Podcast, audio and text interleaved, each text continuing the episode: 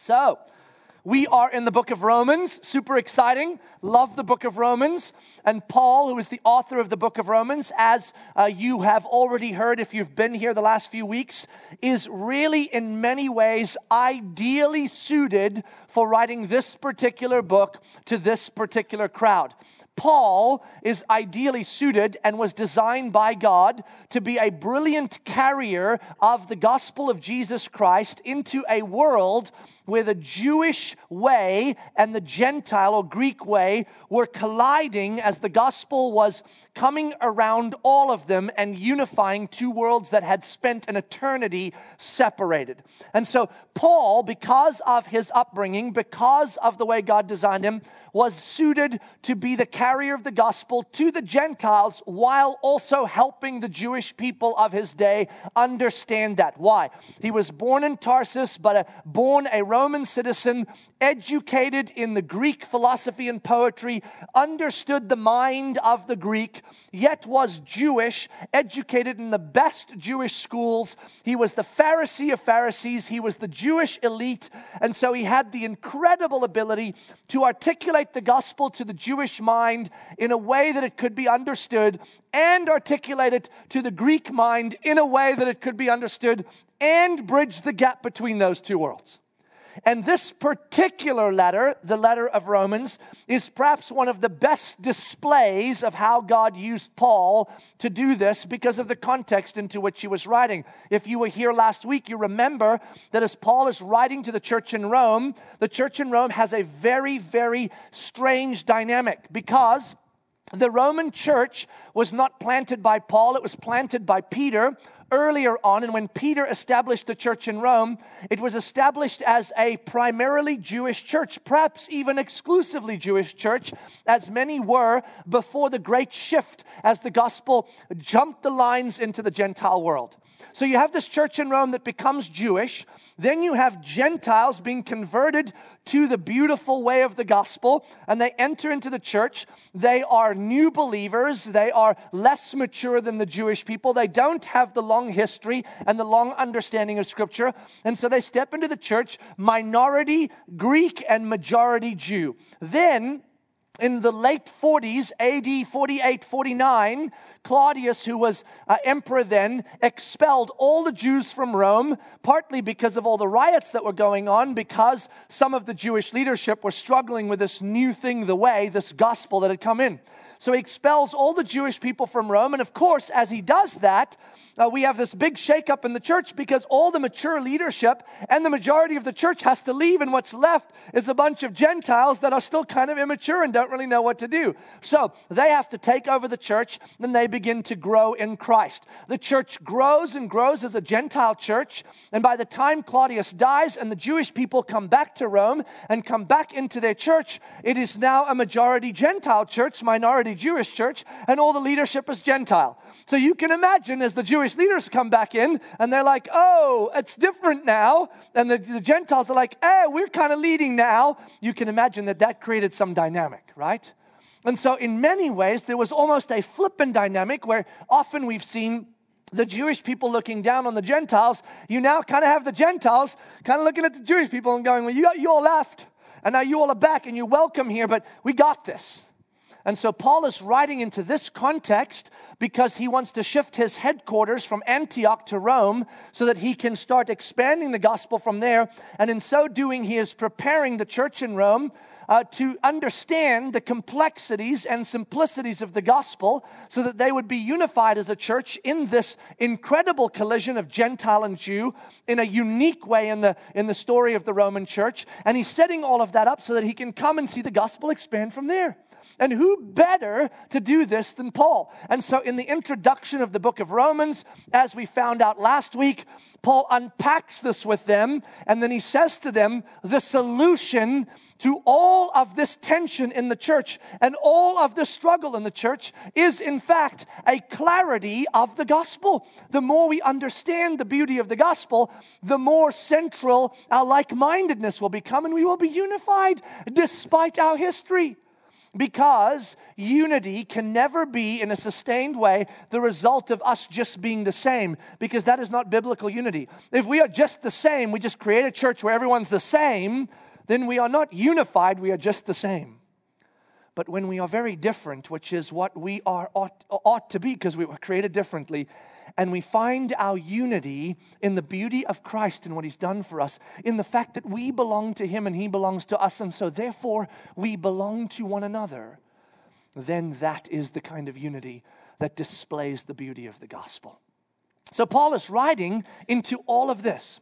And as he unpacks in that first chapter of the book of Romans, the solution to the issues in the church between Jew and Gentile is a clear understanding of the gospel. Paul bothers not just to tell them that, but to unpack the gospel in some of its beauty and detail so that they can start going, wow, I see how the particular perspective that the Jewish mind has of the gospel and the particular perspective that the Greek mind has of the gospel, when brought together, can expand the beauty of the gospel to all of us and show us the grand and wonderful mercies of God. So, to understand what Paul's about to write, we need to have a quick clarity on how the Jewish person of this day and the Greek person of this day would have experienced the collision with the gospel of Jesus Christ. So, for the Jewish person, remember that they come from a long heritage of prophecy and scripture talking about one who would come to rescue them, set them free from exile, and set them up as the people of God. So this has been prophesied literally starting with Adam and Eve as God spoke to them, and then onward through Abraham, Isaac, Jacob, the prophets, all the way through to where they are today. So the Jewish people have heard the promises of God for as long as they've grown up. Their generations before them have held those promises, and they've been waiting for the Messiah. Now, their understanding of the coming of the Messiah was that the Messiah would come to rescue His faithful people from exile or from oppression from the pagan world around them. So they are surrounded by the pagans. They are under their oppression. The Messiah would come, establish Israel, set his throne up in Jerusalem, overcome the oppressor, judge the pagan, and set up his people as faithful. You with me? That's what they understood. So when Jesus came onto the scene, they were expecting fully that Jesus would come. He would overthrow the Roman Empire, set up his throne in Jerusalem, rise the people of Israel to the point of being over everyone, and judge the pagan world. Then God's faithfulness would be realized in His rescue of His people and His righteous judgment of the unclean. There it is. Then Jesus came, and they saw Him as Messiah and realized He was coming, and then Jesus died. And they were like, oh, that didn't go well. Rome is stronger than we thought. Then Jesus rose from the dead, and they went, wow, Jesus is bigger than we thought. And they realized that in the gospel, the rescue of God was much bigger than they had initially anticipated. So the Jewish people we're talking about in the Church of Rome, they are believers now. They love and know Jesus. So they are not under the impression that He's simply going to rescue them from Rome. They now understand the gospel as something much larger than that, but they still see it in the same boat. God made a bunch of promises to us. He was faithful to keep those promises to us, and He happened to also spill over and bring in the pagans and not judge them. That's a bonus check. God is not only faithful to us, but He's also merciful to them. Do you see the difference here? Faithful to us, merciful to them, right? And that was the view that the Jewish people would have had, because the Jewish people were the faithful people of God, and the Greeks were the pagan sinners who needed judgment. God's faithfulness to them, God's mercy to the Greeks. Now, the Greeks had a very, very different experience of the gospel, because the Greeks didn't have a history. They didn't have a bunch of promises. They didn't have scriptures. They had a boatload of gods who were all super confusing. And so when they were growing up, they were like, we got more gods than them, so that makes us cooler. And then they encountered the gospel, and they realized that the one true God, who was, in fact, the God that had revealed all this to the Jewish people, had actually not just come for the Jewish people, the people of Israel, but had always intended to really bring them into the picture. But here's the deal. They had known for a long time, if you were Greek, the Jewish people have been telling you forever, you are the unclean, you are the pagans, you are the broken, and we are the faithful people of God. You are going to experience God's judgment, and God is going to fulfill his promises to us. You see that? And so when they encountered the gospel, and instead of being judged and experiencing the wrath of God, they experienced the mercy of God in that God made them righteous so that they could participate in his story and know him. That is an incredible thing. So for them, it was not about God's faithfulness fulfilling these long-established promises, because they didn't have any of those promises, and the promises seemed to be for the people of Israel, not for them, because they'd never heard them. For them it was, I was unclean, I was broken, I was old, and God made me new. So for the Jewish people, it was this: God keeps his promises.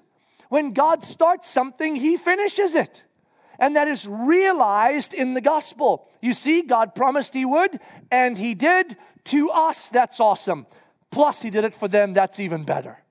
For the Greek it was, I was old, now I'm new. I was broken, now I'm fixed. I was unrighteous, now I'm righteous. God makes all things new. And so you had the Greeks with the God makes all things new, and the Jews with God is faithful to keep his promises and finishes what he started. And they came into it with these two general understandings of the gospel. Now, though we recognize that both those exist, in this time, that was the primary format. So for the Jewish people, they were like, you guys just don't get the history. And for the Greeks, they're like, you guys just don't get what it's like to be broken and then fixed. Because you just got a promise fulfilled. We got made new. You see the difference? And what Paul's going to do right now is he's going to talk to a church like that, and he's going to say, you know what, Jewish people, you're right. God is faithful. Wow, that's awesome. Greeks, you're right. God makes all things new. But both of you are limited in your view of the gospel, and just wait till I show you what happens when you understand how those lines cross. So with no further ado, let's go take a look what he does. Grab your Bibles. Turn with me to the book of Romans chapter 1. If you're using one of the Bibles we provide, it's page 1039, 1039, Romans chapter 1. If you're using a smart device or you brought your own page paper Bible, go to Romans chapter 1, verse 1. So, Romans chapter 1, verse 1, Paul, a servant of Christ Jesus, called to be an apostle. So we dealt with that 2 weeks ago, who Paul was, his history, and what God had done with him to prepare him to be exactly the man he needed him to be, to carry the gospel into this crazy collision between the Jews and the Greeks. Set apart for the gospel of God.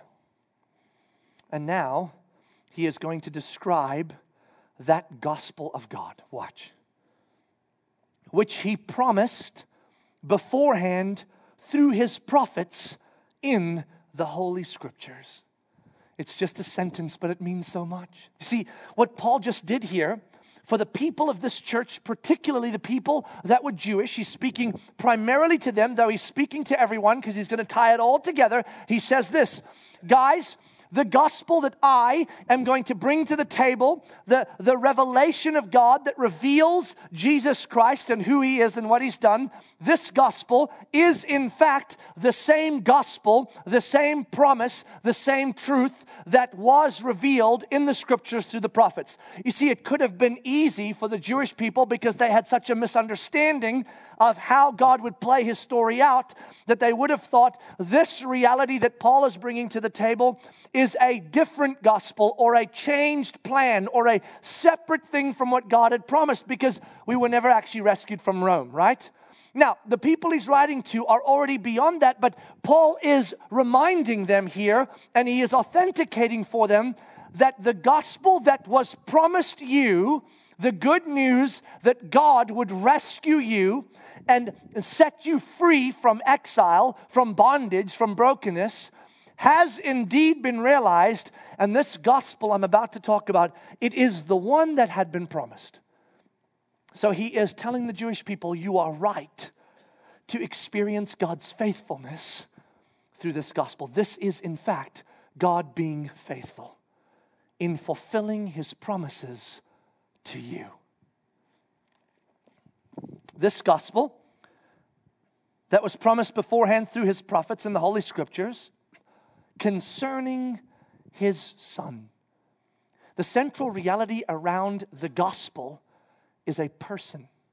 See, oftentimes we talk gospel a lot, right? And there's nothing wrong with that, because the gospel is the revelation of the work of God to rescue us, right? We don't worship the gospel. We don't stand in awe of the gospel insofar as the story. We stand in awe of what that story reveals and who that story reveals. And so he says, look, the gospel that was revealed early on in the Scriptures and is the fulfillment of the promises of God, it concerns his Son. It concerns his Son.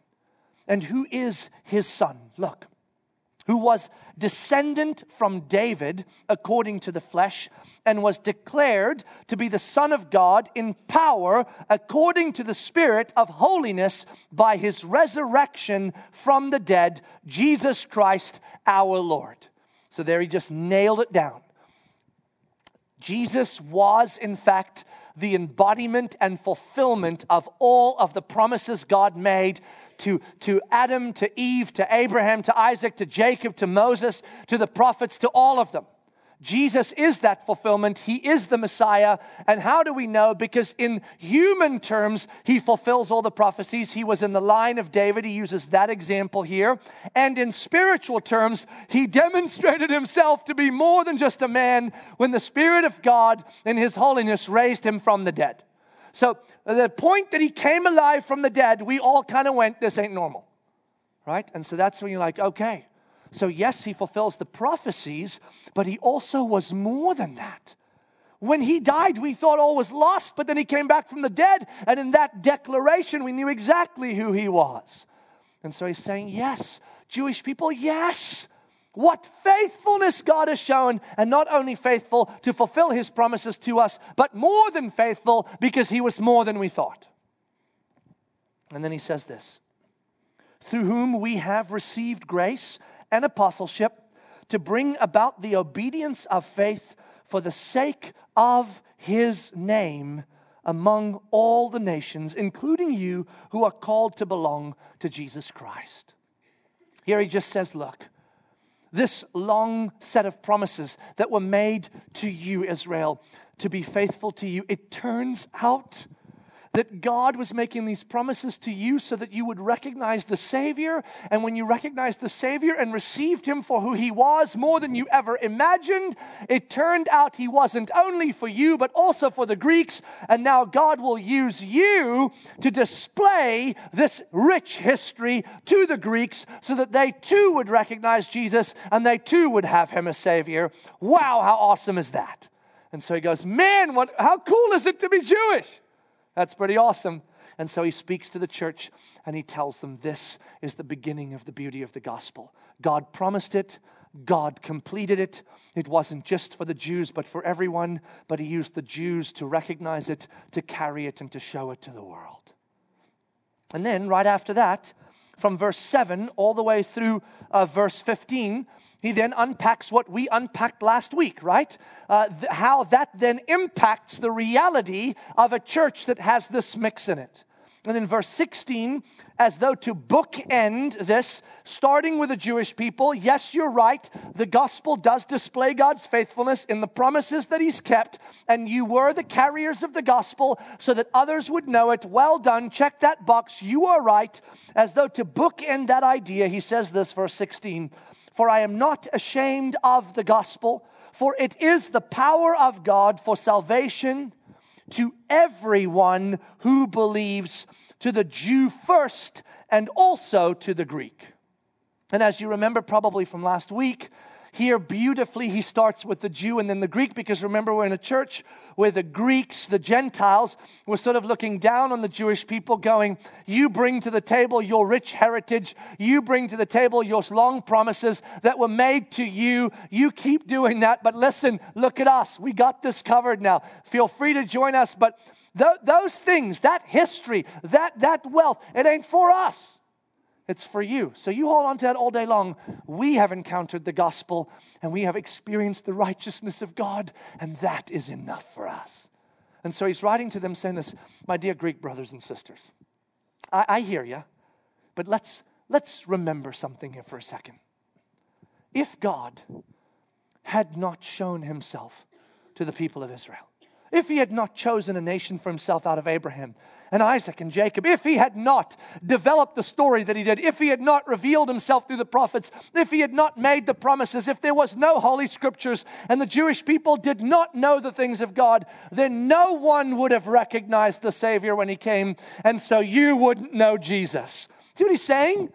You stand over the Jewish people saying, your heritage is not for me, it's for you, but their heritage is for you. Because without their heritage, you don't even know Jesus. He gave this revelation first to the Jews, then to the Greeks, because it was through the Jewish world of carrying those long centuries of information, passing it down by the power of the Spirit, that we would even recognize the Savior when he came, so that you would even know him as you do. This righteousness that you have encountered of God that has changed your life and made you new is only yours because of what God revealed to the people of Israel. So do not look at them as a piece of history that has nothing to do with you. That piece of history has everything to do with you and for you. But then, in that simultaneous moment, just as he says, first to the Jews, then to the Greeks, he now adds this little sentence which speaks so deeply to the experience that the Greek person would have had of the gospel. Look, first to the Jews, then also to the Greeks. For in it, in what? In the gospel. For in it, the righteousness of God is revealed from faith for faith. As it is written, the righteous shall live by faith. So now, he takes that component of the revelation of the gospel that showed us that our righteousness could never be enough to bring to the table, could never be enough to save us, could never be enough to satisfy God's justice, and that he instead imputed his righteousness to us, which means he gave it to us, he put it over us. We do not have a righteousness of our own that he made good. We have his righteousness given to us. So we are the recipients of the righteousness of God. It is imputed to us, which means what he's saying here is the righteousness we now carry, which was revealed through the gospel, is a righteousness from God by faith, not by works, because works, a righteousness of works is a self-righteousness, but a righteousness of faith is by definition not a self-righteousness because it is by faith. It is the righteousness of another given to you that makes you righteous. And he just said, that was also revealed in the gospel. And how was that revealed in the gospel? Well, that was revealed primarily through the Greeks. You know why? Because they were unrighteous, right? I mean, they were the tangible display of unrighteousness. And so he says, first to the Jews, this rich history is given that turns out to be more than for the Jews. It turns out to be for everyone. And in the Greeks, also revealed in this gospel, is the beauty of a righteousness imputed to us because our righteousness wasn't good enough. God satisfies his justice not by ignoring our unrighteousness, but by taking on our unrighteousness and having it rip him to pieces so that he could impute to us his righteousness, because his righteousness makes us right and satisfies justice. So, in all of that, he says, do you not understand that the gospel simultaneously reveals to us that a God who has promised us things from the beginning of time has kept them, has fulfilled them, has been faithful to them, and has shown himself faithful to us?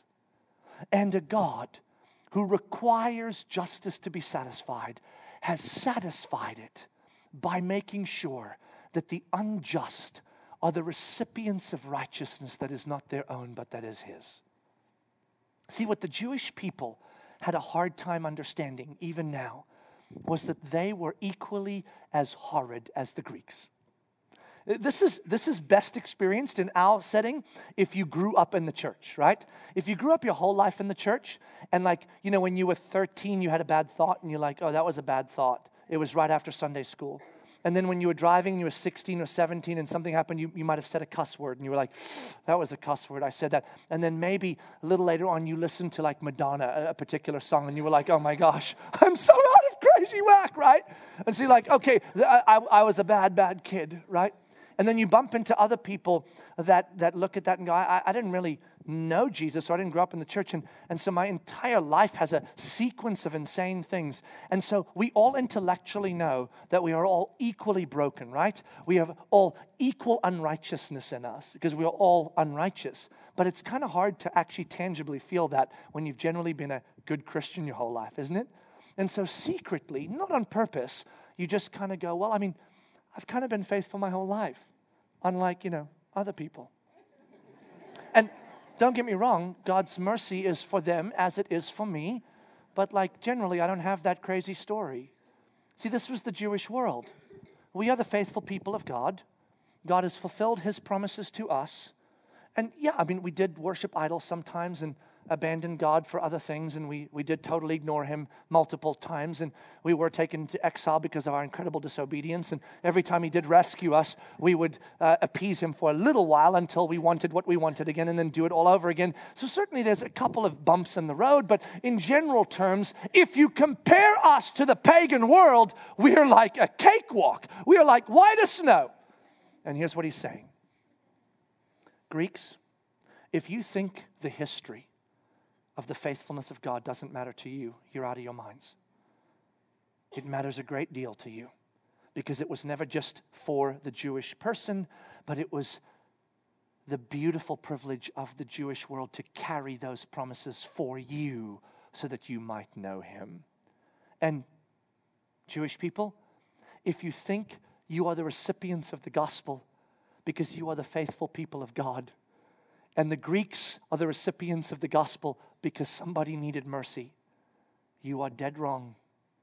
Everybody needed mercy because you are equally as unfaithful as they are, and the righteousness you carry cannot be your own. It is not because of your faithfulness that God brought you rescue. It is because of His grace and mercy that He brought you rescue, as much as it is true for the Greek. And so if you cannot experience the gospel as something that is for you because you could not, you will never know it in its beauty and fullness. So do you see what Paul's doing? God is faithful to keep His promises. He will finish what He started. Is that revealed in the gospel? Yes. Does that matter to all of us? Yes.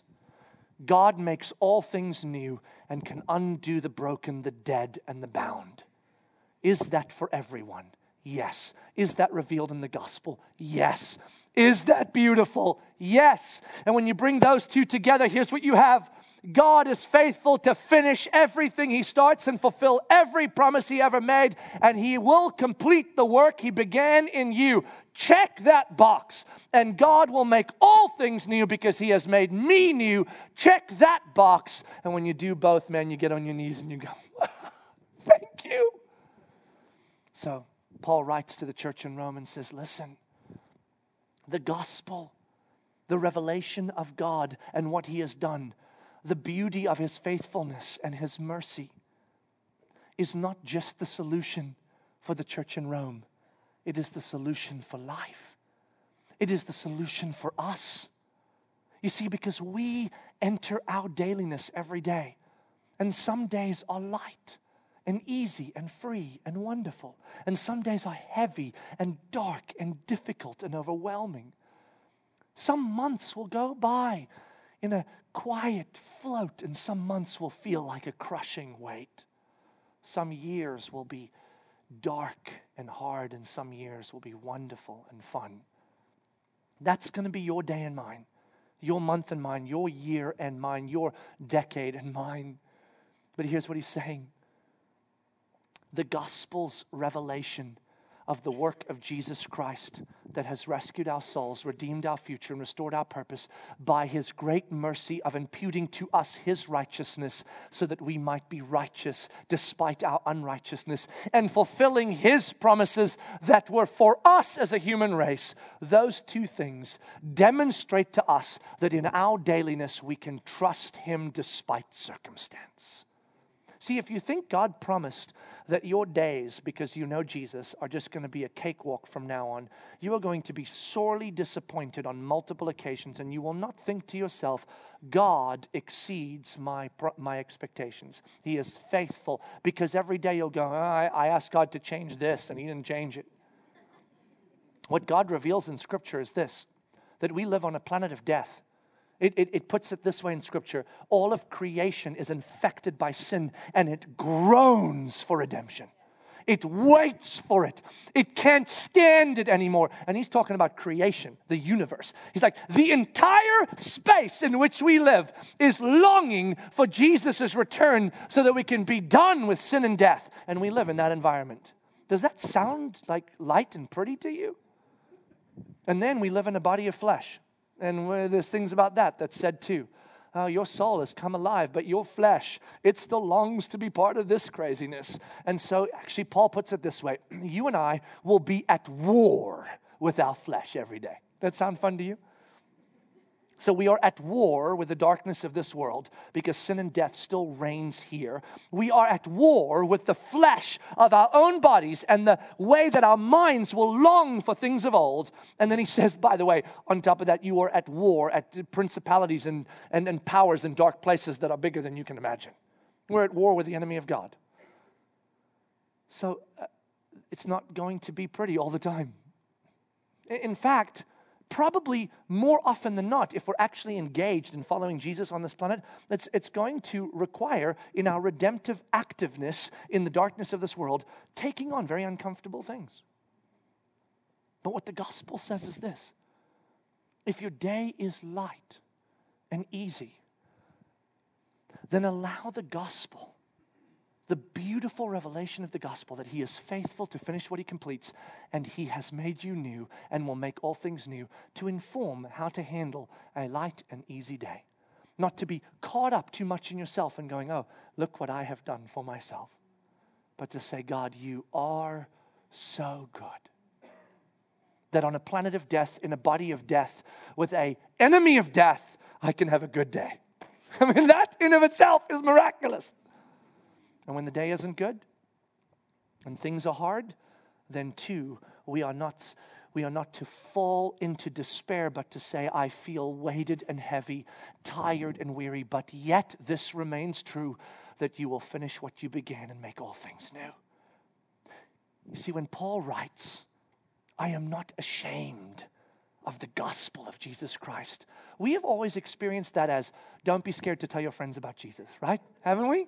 I'm not ashamed of the gospel of Jesus. I'll go tell my friends. It's so much more than that. It is Paul saying, I am not ashamed of who I am in Christ, and I am not ashamed of who Christ is in me. And so each day as I face my circumstances, and I face my struggles, and I face my relational dynamics, and I face my resource realities, I will allow the gospel to measure who I am and to inform me, because I am not ashamed of it. So I will not abandon it. I will not abandon what I know to be true of God. I will not bail on the hard things or take the easy path, because I am unashamed of what Christ has done in me. And then, as we preach the gospel to ourselves and go, remember, do not be ashamed of who you are in Christ. Is it a beautiful day? Is it a brutal day? That does not matter nearly as much as this, that you are the recipient of God's faithfulness over centuries. And you are the recipient of God's righteousness to satisfy his justice so that you would not be a child of wrath. That is still true, even if you're having a really, really, really hard day. This is how we let the gospel inform us. And then we preach the gospel to each other. Are you struggling? Are you having a wonderful time? How is that shaped by your knowledge of the gospel? How does that change the way you deal with that? How does that change the way you put glory to God instead of yourself or the things around you? How does that change the way that you feel despair versus just feeling heavy? And then, as the gospel becomes such good news to us, because every time we face every day, what we land on despite the day is, He will finish everything He started. And He will make all things new. This He has revealed in the gospel. As that becomes our news, then carrying the gospel into the world will not be a burden or an obligation. It will just be what we do because it is such good news to us. How can it not bleed out of us? For I am not ashamed of the gospel, he says. And then, you ready? Here's the final piece. It's so awesome! When all of that becomes true for us, because we fix our eyes on Jesus and we remember in our day what the gospel has revealed to us about who He is and what He's done, then the fruit of that is found here. I skipped over it super fast, but now we're going to go settle on it because this was the verse I was keeping for you. Watch. Romans chapter 1, verse 5. Look. Romans chapter 1, verse 5. Through whom, so Jesus Christ our Lord, through whom we have received grace and apostleship to bring about the obedience of faith for the sake of His name among all the nations. What is the obedience of faith? See, obedience is a funny thing. Some of you and myself, you obey out of fear, all right? If you don't obey the rules at your job, they fire you. That's a fearful thing, so you obey. If you're a child or a young adult in a home and your parents go, you're welcome not to do what I say, here's what's going to happen, you obey out of fear. That is not the obedience of faith, that is the obedience of fear, okay?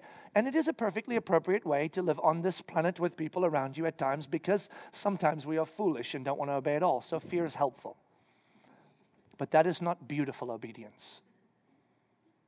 Sometimes we obey out of self-righteousness. I will show God how awesome I am, or I will show the people how awesome I am. I need people to know how righteous I am, so I will obey. I will conform. Some of us have those personalities. We are rule followers, right? We do it because we just don't want to be in trouble, and we want people to know we're decent people, right? I don't fall in that category, so I just kind of break rules because that's what they're made for.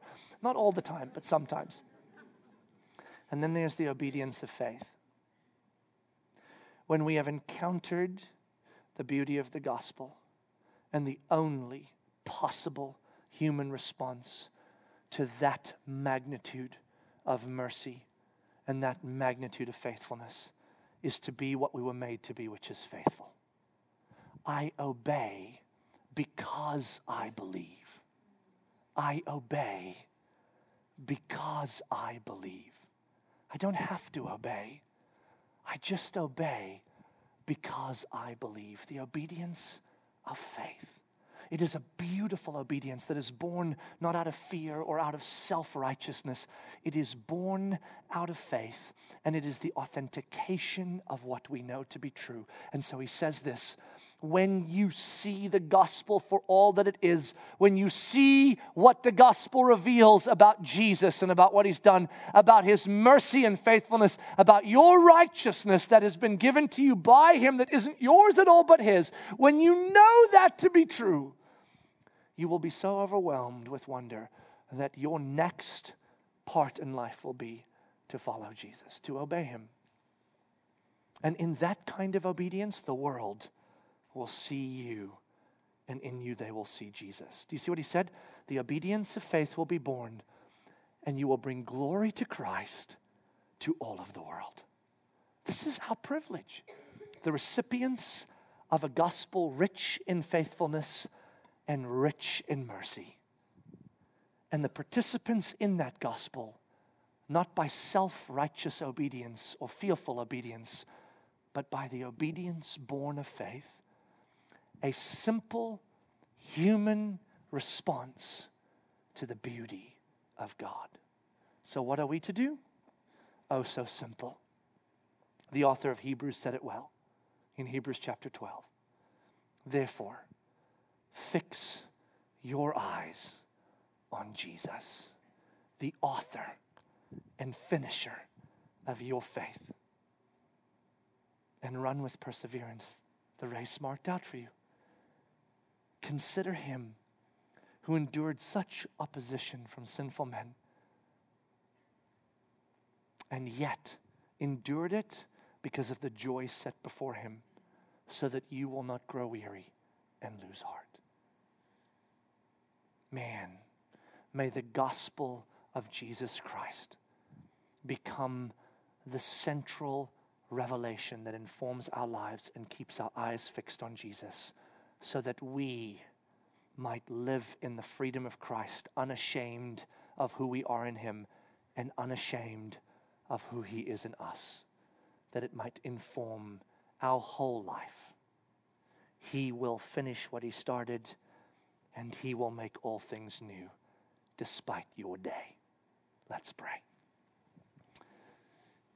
God, you are so good, not because you make my day so good, or because you make my circumstances so good, or because you make my relationships so good, or because you make my resources so good, but because you have rescued my soul, redeemed my future, restored my purpose, in imputing to me your righteousness by your mercy to satisfy your justice, so that I would not be a child of wrath, but a child of God. And by fulfilling the promises you made to ancient men and women long since dead, and yet you kept those promises. Oh, how the revelation of the gospel reminds my soul that since you have kept your promises and since you have made me new, I know you will keep the promises yet to be realized, and you will show me yet what it means to be made new. For you will make all things new. Help us to live in the obedience of faith, trusting not what we see or feel, not what we want, not our weariness or our inability to endure, but trusting that whenever we choose a path that demonstrates the beauty of the gospel, we choose to believe the beauty of the gospel, that you are faithful and merciful, finishing what you start and making all things new. Thank you that through the Jewish people, you showed your faithfulness to all of us, and through the Greeks and Gentiles, you showed your mercy to all of us, that your faithfulness was for all of us and your mercy for all of us, since we were all in need of rescue. We love you, Jesus. Amen.